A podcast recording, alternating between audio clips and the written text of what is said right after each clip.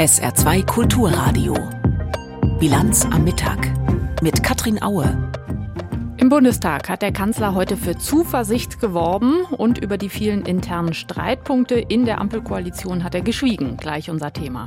Außerdem sprechen wir mit einem Historiker aus Israel über den umstrittenen Berlin-Besuch von Israels Ministerpräsident Netanyahu. Und der Automobilzulieferer ZF hat im vergangenen Jahr den Umsatz zwar gesteigert, aber das heißt nicht, dass Feierstimmung ist im Unternehmen. Heute war Jahrespressekonferenz. Herzlich willkommen zur Bilanz am Mittag.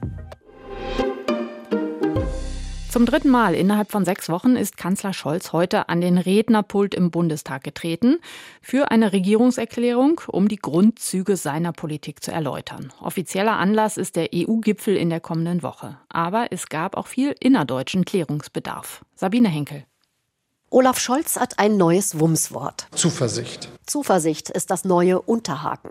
Zum Unterhaken hatte der Kanzler monatelang aufgefordert. Jetzt meint er, ist Zeit für gute Hoffnung und Zutrauen. Er verweist auf die Energiepolitik seiner Regierung. Dabei können wir unseren Blick jetzt mit Zuversicht nach vorn richten. Letztes Jahr um diese Zeit waren die Gasspeicher in Deutschland zu 70 Prozent leer. Heute sind sie noch zu mehr als 60 Prozent gefüllt. Scholz zählt auf, was geschafft wurde. Die Unabhängigkeit vom russischen Gas, die Umstellung der Energieversorgung, der heiße Herbst, der Wutwinter, das alles traf nicht ein. Weil alle Verantwortlichen an einem Strang gezogen haben, weil unser Land zusammengehalten hat. Jetzt kommt es darauf an, dass wir aus dieser Erfahrung die Zuversicht mitnehmen zuversichtliche Zustimmung von den Ampelfraktionen. Sie stehen hinter Scholz. Keine Spur von Zank und Dissonanzen. Sie wollen Fortschrittskoalition sein, den Aufbruch und Umbruch. Zweifel daran übt berufsbedingt die Opposition. Vorneweg Friedrich Merz, der keinen Grund zur Zuversicht sieht. Bei Ihnen fallen mittlerweile Selbstwahrnehmung und die tatsächliche Lage im Land in Deutschland in fast schon besorgniserregender Weise auseinander. Sie verlieren mittlerweile, Herr Bundeskanzler, den Bezug zur Realität in unserem Land. Merz zählt auf, was aus seiner Sicht nicht gelingt. Zuwanderung steuern, einen Haushalt aufstellen, die Bundeswehr ausrüsten. Die Energiewende kommt in Merz Rede nicht vor, aber scharfe Kritik am Kanzler. Merz zitiert einen englischen Historiker, der das Wort Scholzen ins Englische übersetzt haben soll, Scholzing. Scholzing hat er so, hat er so interpretiert. Gute Absichten kommunizieren, nur um dann jeden vorstellbaren Grund zu erfinden, um diese hinauszuzögern und zu verhindern. Das ist Timothy Garnett. Großes Gelächter in der Unionsfraktion. Ihr kommt es nicht darauf an, dass das Scholzing gar nicht vom erwähnten Historiker stammt. Die Märzsche Oppositionsarbeit ruft Katharina Dröge auf den Plan, grüne Fraktionsvorsitzende. Sie haben nichts dazu beigetragen, unserem Land Mut, Zuversicht und Hoffnung zu geben. Was Sie im letzten Jahr gemacht haben und was Sie in dieser Rede auch schon wieder machen, ist alles schlecht zu reden, ist überall Sorgen und Ängste zu schüren, weil Sie hoffen, daraus kurzfristige parteipolitische Gewinne zu erzielen. Das ist keine verantwortungsvolle Politik. Ähnlich klingt die FDP heute mal ganz einer Meinung mit den Grünen. Fraktionschef Christian Dürr redet sich in Rage.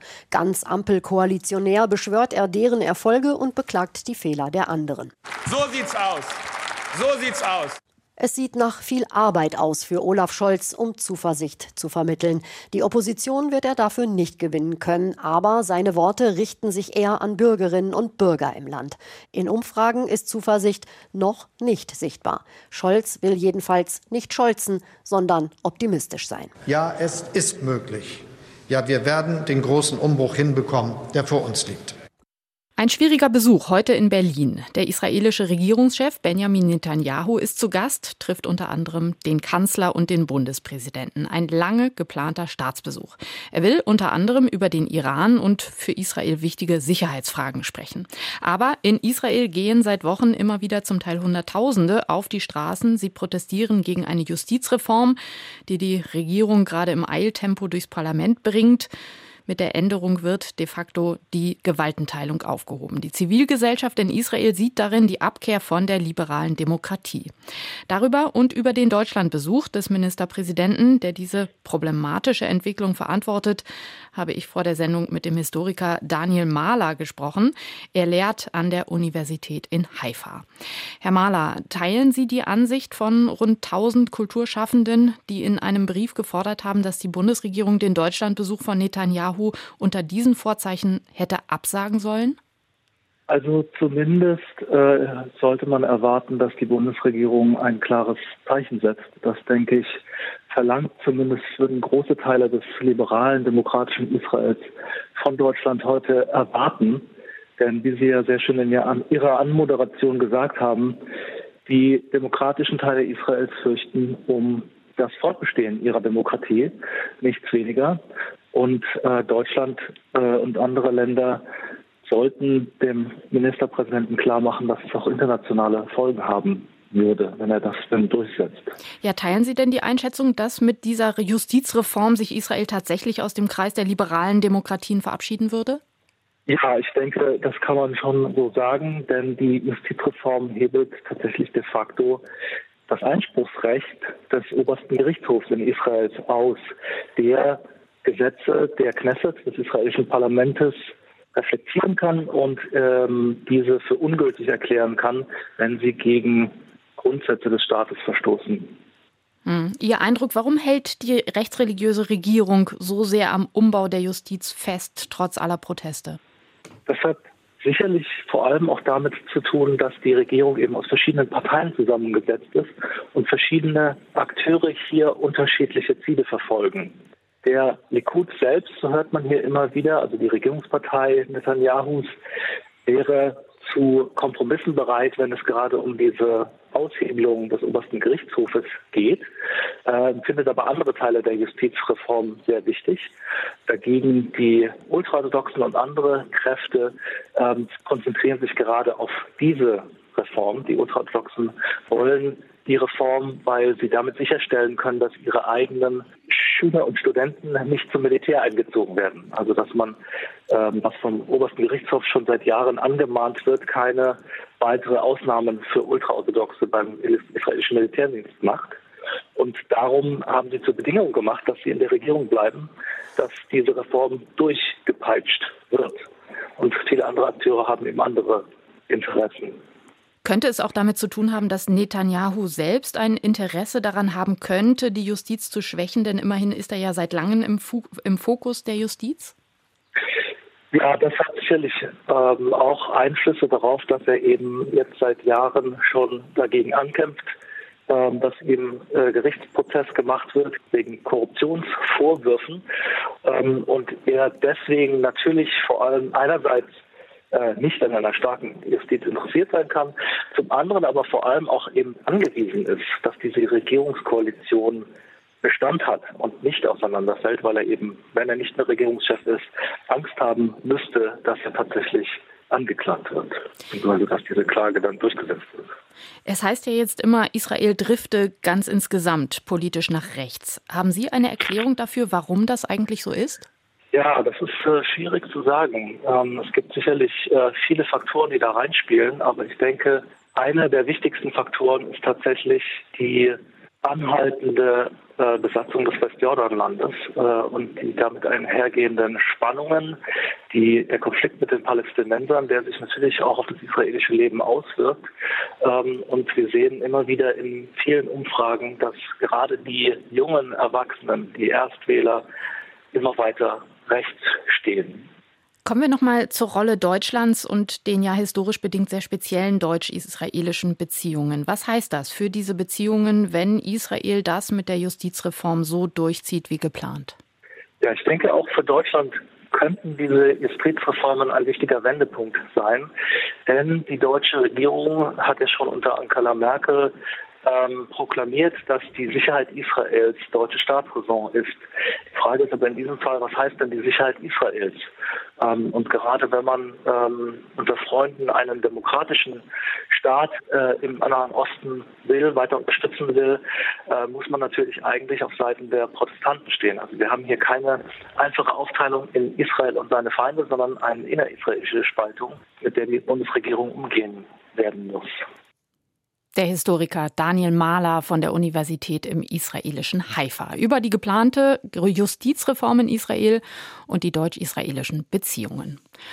Und noch eine Reform, wegen der eine Regierung von einer Protestbewegung auf der Straße unter Druck gesetzt wird. Die Rentenreform in Frankreich. Gestern war der achte landesweite Protesttag gegen die geplante Rentenreform. Wieder waren viele Schulen und Kitas dicht, wieder sind Züge ausgefallen. Aber die, Polit äh, die Politik zeigt sich offenbar unbeeindruckt. Heute Vormittag hat die erste Kammer des Parlaments, der Senat, die Reform angenommen. Stefanie Markert. Pour 193 contre 114. Le Sénat a adopté im Senat ist sie durch, die umstrittene Rentenreform.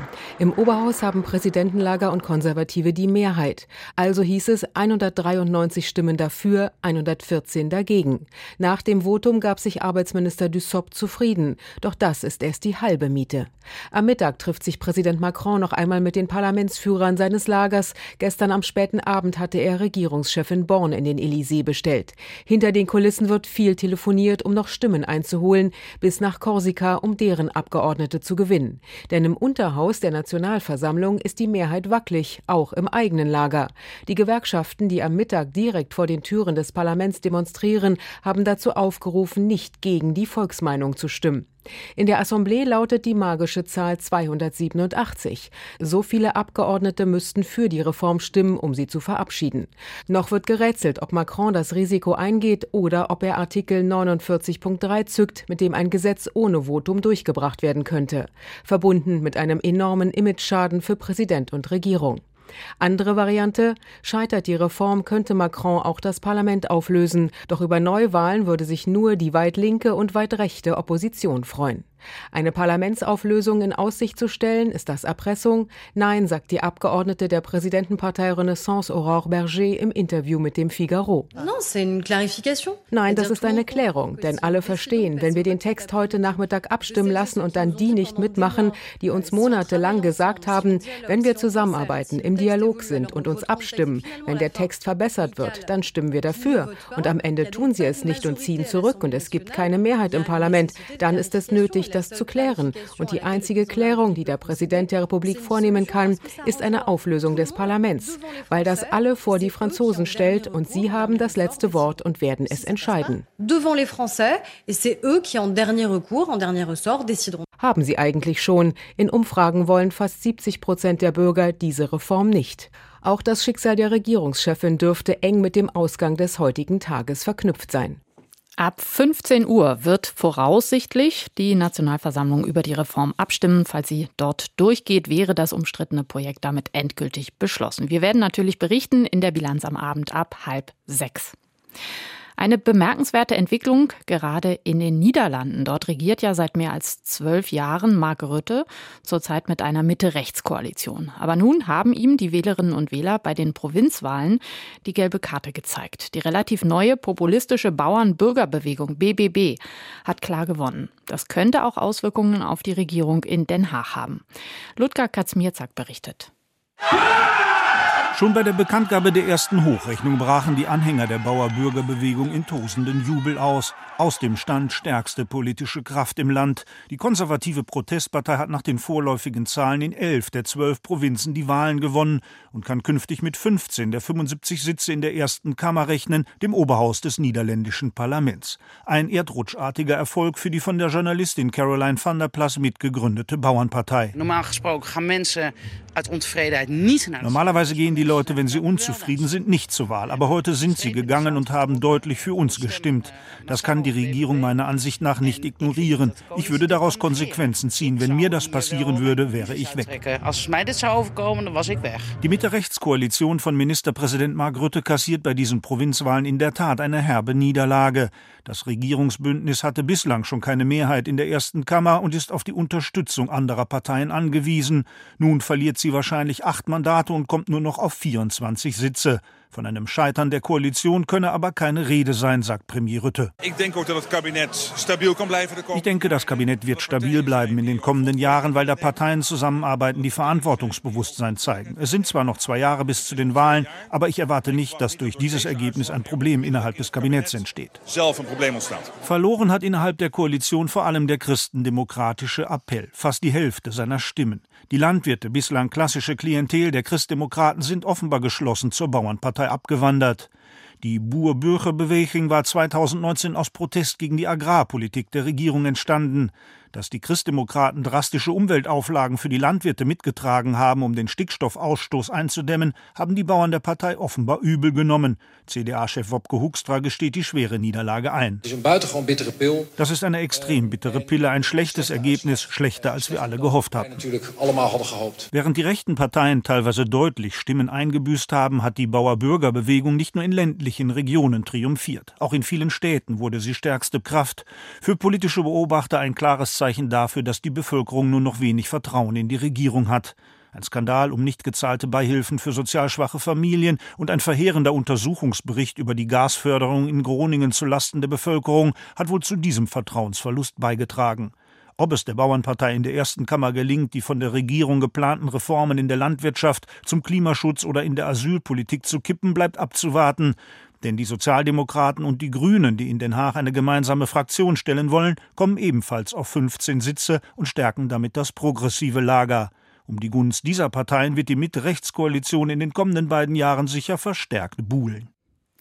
In diesen Zeiten, in denen es weltweit so viele politisch bedrohliche Entwicklungen gibt und so dramatische Kriege, ist es ganz schön, mal berichten zu können, wie ein jahrzehntealter Konflikt beigelegt wird. Regierungsvertreter von Südkorea und Japan treffen sich heute. Die beiden Länder waren lange verfeindet, vor allem wegen Verbrechen, die Japan wegen der Kolonialherrschaft begangen hatte. Noch immer ist zum Beispiel die Frage nach Entschädigung von südkoreanischen Zwangsarbeitern ungeklärt. Aber heute ein erstes bilaterales Treffen nach vielen Jahren. Und das Nachbarland Nordkorea scheint darüber gar nicht glücklich. Katrin Erdmann berichtet.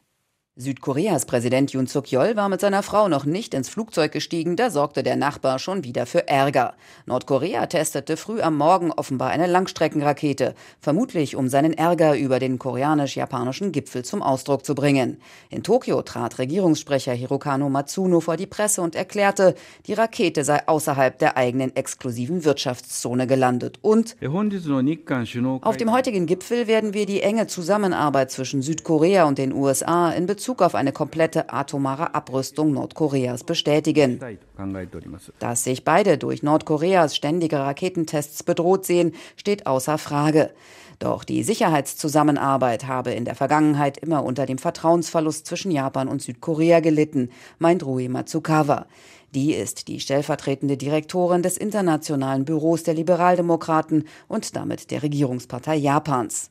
Ebenfalls Potenzial für mehr sieht sie in der Wirtschaft. Taiwans TSMC and Taiwans TSMC und Südkoreas Samsung bestimmen in einigen Segmenten 80 Prozent des weltweiten Chipmarkts. Und Japan ist einer der wichtigsten Zulieferer in dieser Branche.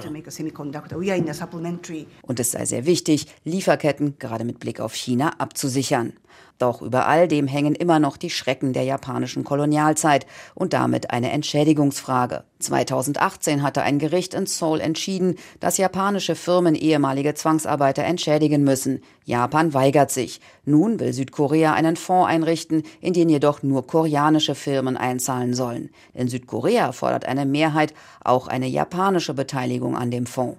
Darüber hinaus erwarten Opfer und Hinterbliebene eine offizielle und ehrliche Entschuldigung die aus Sicht vieler Historiker auch längst angemessen wäre, verbunden mit einer umfangreichen Aufarbeitung der eigenen Kriegsvergangenheit. Die Abgeordnete Matsukawa erinnert jedoch an den rechtskonservativen Premier Shinzo Abe und dessen Worte. Japan wird sich bei gar keinem Land mehr entschuldigen. Er war der Ansicht, dass man sich nicht immer wieder bei den Nachbarländern entschuldigen sollte Denn das habe man schon zur Genüge getan und deshalb, da ist sie sicher, wird sich auch der aktuelle Premier Fumio Kishida nicht wirklich bewegen. Doch nur, wenn er sich bewegt, kann Südkoreas Präsident Yoon Suk-yeol die Reise ins Nachbarland auch bei sich in Seoul als echten Erfolg verkaufen.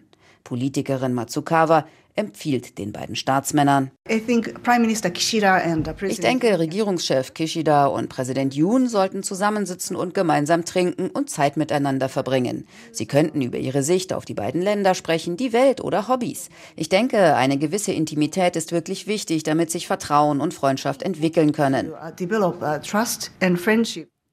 droht eine neue Bankenkrise.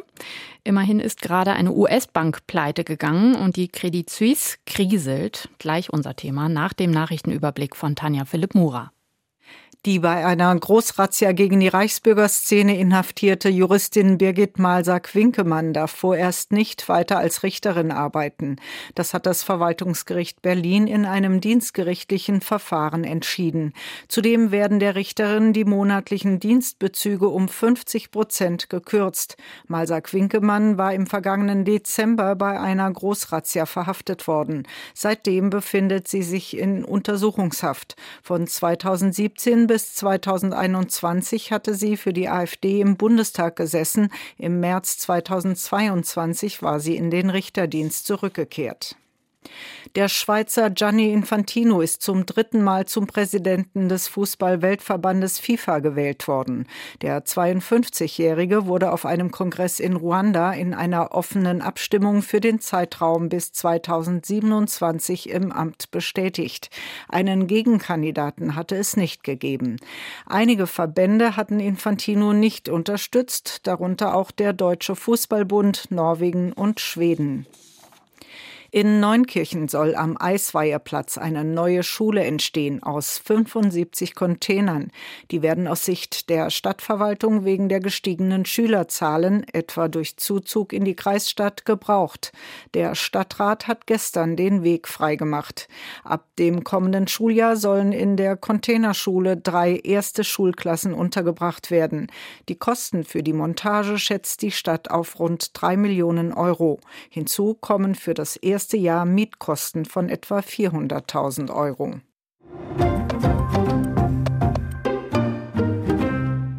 Ist das der neue Crash? titelt heute Spiegel Online. Bankenkrise reloaded, fragt das Online-Portal der Aktionär. Und ähnlich zdfheute.de droht eine neue Bankenkrise? Fragezeichen. Man spürt Nervosität, nicht nur an den Börsen, sondern auch bei Fachleuten und bei Journalistinnen und Journalisten nach der Pleite der kalifornischen Silicon Valley Bank. Gibt es Ansteckungsgefahr auch für europäische Banken? Jetzt im Fokus steht die Schweizer Credit Suisse, deren Kurs in den vergangenen Tagen total abgestürzt ist. Nun springt die Nationalbank ein. Katrin Hondel berichtet. Bis zu 50 Milliarden Franken will sich die angeschlagene Credit Suisse von der Schweizer Nationalbank SNB leihen. Das seien, so teilte die Credit Suisse am frühen Morgen mit, entschlossene Maßnahmen zur vorsorglichen Stärkung ihrer Liquidität. Damit ist die Credit Suisse die erste systemrelevante Bank seit der Finanzkrise, die staatliche Hilfe erhält. Die SNB hatte zuvor signalisiert, dass sie im Bedarfsfall aushelfen werde und gleichzeitig betont, die Credit Suisse erfülle die an systemrelevante Banken gestellten Anforderungen bezüglich Kapital und Liquidität. Es war eine Reaktion auf den dramatischen Kursverfall der Credit Suisse Aktien, die am Mittwoch Mittwoch um zeitweise bis zu 30 Prozent an Wert verloren hatten. Credit Suisse-Chef Ulrich Körner dankte der SNB und der Schweizer Finanzmarktaufsicht FINMA für die Unterstützung. Nach vielen Skandalen und Verlusten befindet sich die Credit Suisse in einer teuren und umfassenden Umstrukturierung. Ziel ist eine Bank, die nicht mehr auf das riskante Investmentbanking, sondern vor allem auf das Geschäft mit reichen Privatkunden setzt. Gerade dafür aber ist Vertrauen eine entscheidende Voraussetzung. Im vergangenen Jahr hatten CS-Kunden 123 Milliarden Franken von ihren Bankkonten abgezogen. ZF ist der größte Arbeitgeber im Saarland und für ZF war das Werk in Saarbrücken über Jahrzehnte auch der wichtigste Standort. Doch der Wandel der Autoindustrie hin zur E-Mobilität verändert zurzeit vieles. Heute hat ZF Friedrichshafen die Bilanz für das Jahr 2022 vorgestellt auf einer digitalen Jahrespressekonferenz. Yvonne Schleinhege berichtet. Was der neue Vorstandsvorsitzende Holger Klein zu verkünden hatte, klang ernüchternd. Zwar konnte der Autozulieferer den Umsatz um rund 9 Prozent auf 43,8 Milliarden Euro steigern, doch beim Ergebnis sieht es weniger gut aus. Mit einer bereinigten EBIT-Marge von 4,7 Prozent liegen wir zwar innerhalb unseres ursprünglichen Ergebniskorridors von 4,5 bis 5,5 Prozent, allerdings eher am unteren Ende. Damit und besonders mit der Entwicklung des Cashflows können wir nicht zufrieden sein. Warum? Weil sich eine beschleunigte Transformation mit den uns allen bekannten Krisen überlagert und hohe finanzielle Anforderungen stellt. ZF braucht Geld, um das Unternehmen weiter umzubauen, neu auszurichten. Rekordsummen wurden daher 2022 in Forschung und Entwicklung investiert. Auch deshalb müsse man an die Kosten ran und die Struktur im Unternehmen verändern, so der ZF-Chef. Dafür würden auch einige Geschäftsfelder, sogenannte Divisionen, neu aufgestellt. Wir konzentrieren uns noch stärker auf die ertragsstarken Marktsegmente zum Beispiel in der Industrietechnik, dem Nutzfahrzeuggeschäft sowie dem immer digitaler agierenden Aftermarket. Damit machen wir ZF unabhängiger vom Pkw-Geschäft. Deshalb haben wir ein umfassendes Performance-Programm aufgesetzt.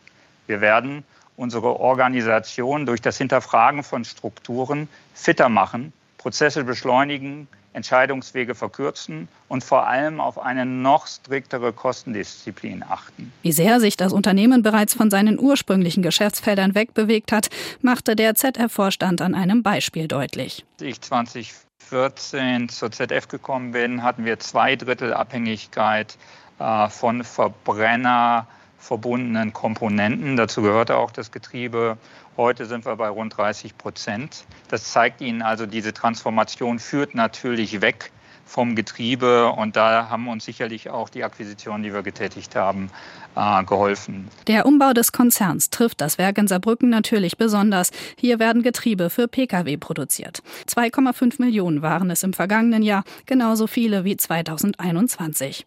Doch der Standort wird sich wandeln, soll zum Leitwerk für E-Achsen werden. Hellhörig macht bei der Bilanz PK daher eine Zahl.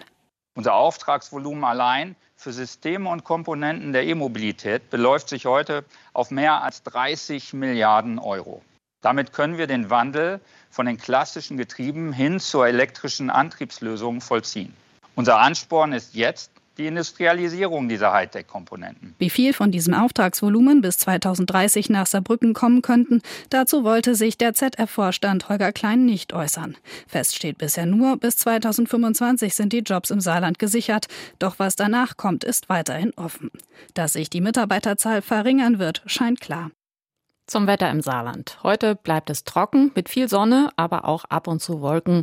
Die Höchsttemperaturen 9 Grad im Hochwald und 14 Grad an der Saar. Morgen noch ein ganzes Stück milder, dann schon 18 Grad maximal. Dazu mal Sonne, mal Wolken und gegen Abend kann es ein paar Schauer geben. Das war die Bilanz am Mittag. Mein Name ist Katrin Aue. Tschüss. SR2 Kulturradio. Auslandspresseschau. Nach dem Zusammenbruch zweier US-Regionalbanken ist nun auch die Schweizer Großbank Credit Suisse unter Druck geraten. Die spanische Zeitung El Mundo spricht von einem finanziellen Erdbeben. Die Erschütterungen begannen an der Zürcher Börse, als die Aktien der Credit Suisse um bis zu 30 Prozent einbrachen. Die EZB steht deshalb unter Druck, bei der Erhöhung der Zinsen einen Gang herunterzuschalten. Das aber wäre ein Fehler. Die europäische Regulierungsbehörde darf im Kampf gegen die Inflation jetzt nicht nachlassen. Zugleich muss sie aber ein nachdrückliches Zeichen der Unterstützung für die europäischen Banken aussenden, um das Vertrauen bei den Bankkunden wieder wiederherzustellen, weil das Virus aus den USA anderenfalls, wie 2008, eine weltweite Krise auslösen könnte. Auch die belgische Zeitung The Standard warnt vor Turbulenzen im Bankwesen. Die Europäische Zentralbank steht vor der Quadratur des Kreises. Hebt sie die Zinssätze an, riskiert sie, die Turbulenzen an den Aktienmärkten zu verstärken. Entscheidet sie sich für eine geringere oder gar keine Anhebung, könnte die unsichere Stimmung in Panik umschlagen. Denn dies könnte als Zeichen dafür gewertet werden, dass die EZB mit noch mehr und noch größeren Problemen rechnet. Der Kollaps zweier US-Banken schien nicht weiter besorgniserregend zu sein und die Märkte beruhigten sich. Nun steht die Credit Suisse im Fokus. Was könnte solider sein als eine Schweizer Bank? Bis vor kurzem nichts. Diese Gewissheit gilt nun nicht mehr. Themenwechsel. Die schwedische Tageszeitung Dagens Nyheter kommentiert die NATO-Beitritte Finnlands und Schwedens, die noch von der Türkei und Ungarn blockiert werden. Wenn die Türkei Finnland grünes Licht gibt, werden die beiden Länder beim Antragsprozess getrennt. Wahrscheinlich kann Finnland dann zuerst der NATO beitreten. Doch Schweden und Finnland gehören zusammen. Die Sicherheit beider Länder ist so eng miteinander verwoben. Es gibt sogar eine gemeinsame Verteidigungsplanung. Mit ihrer Blockade begünstigen der türkische Staatschef Erdogan und der ungarische Staatspräsident Orban die Idee Putins einer Sicherheitsordnung, in der kleine Länder keine eigenen Entscheidungen treffen dürfen.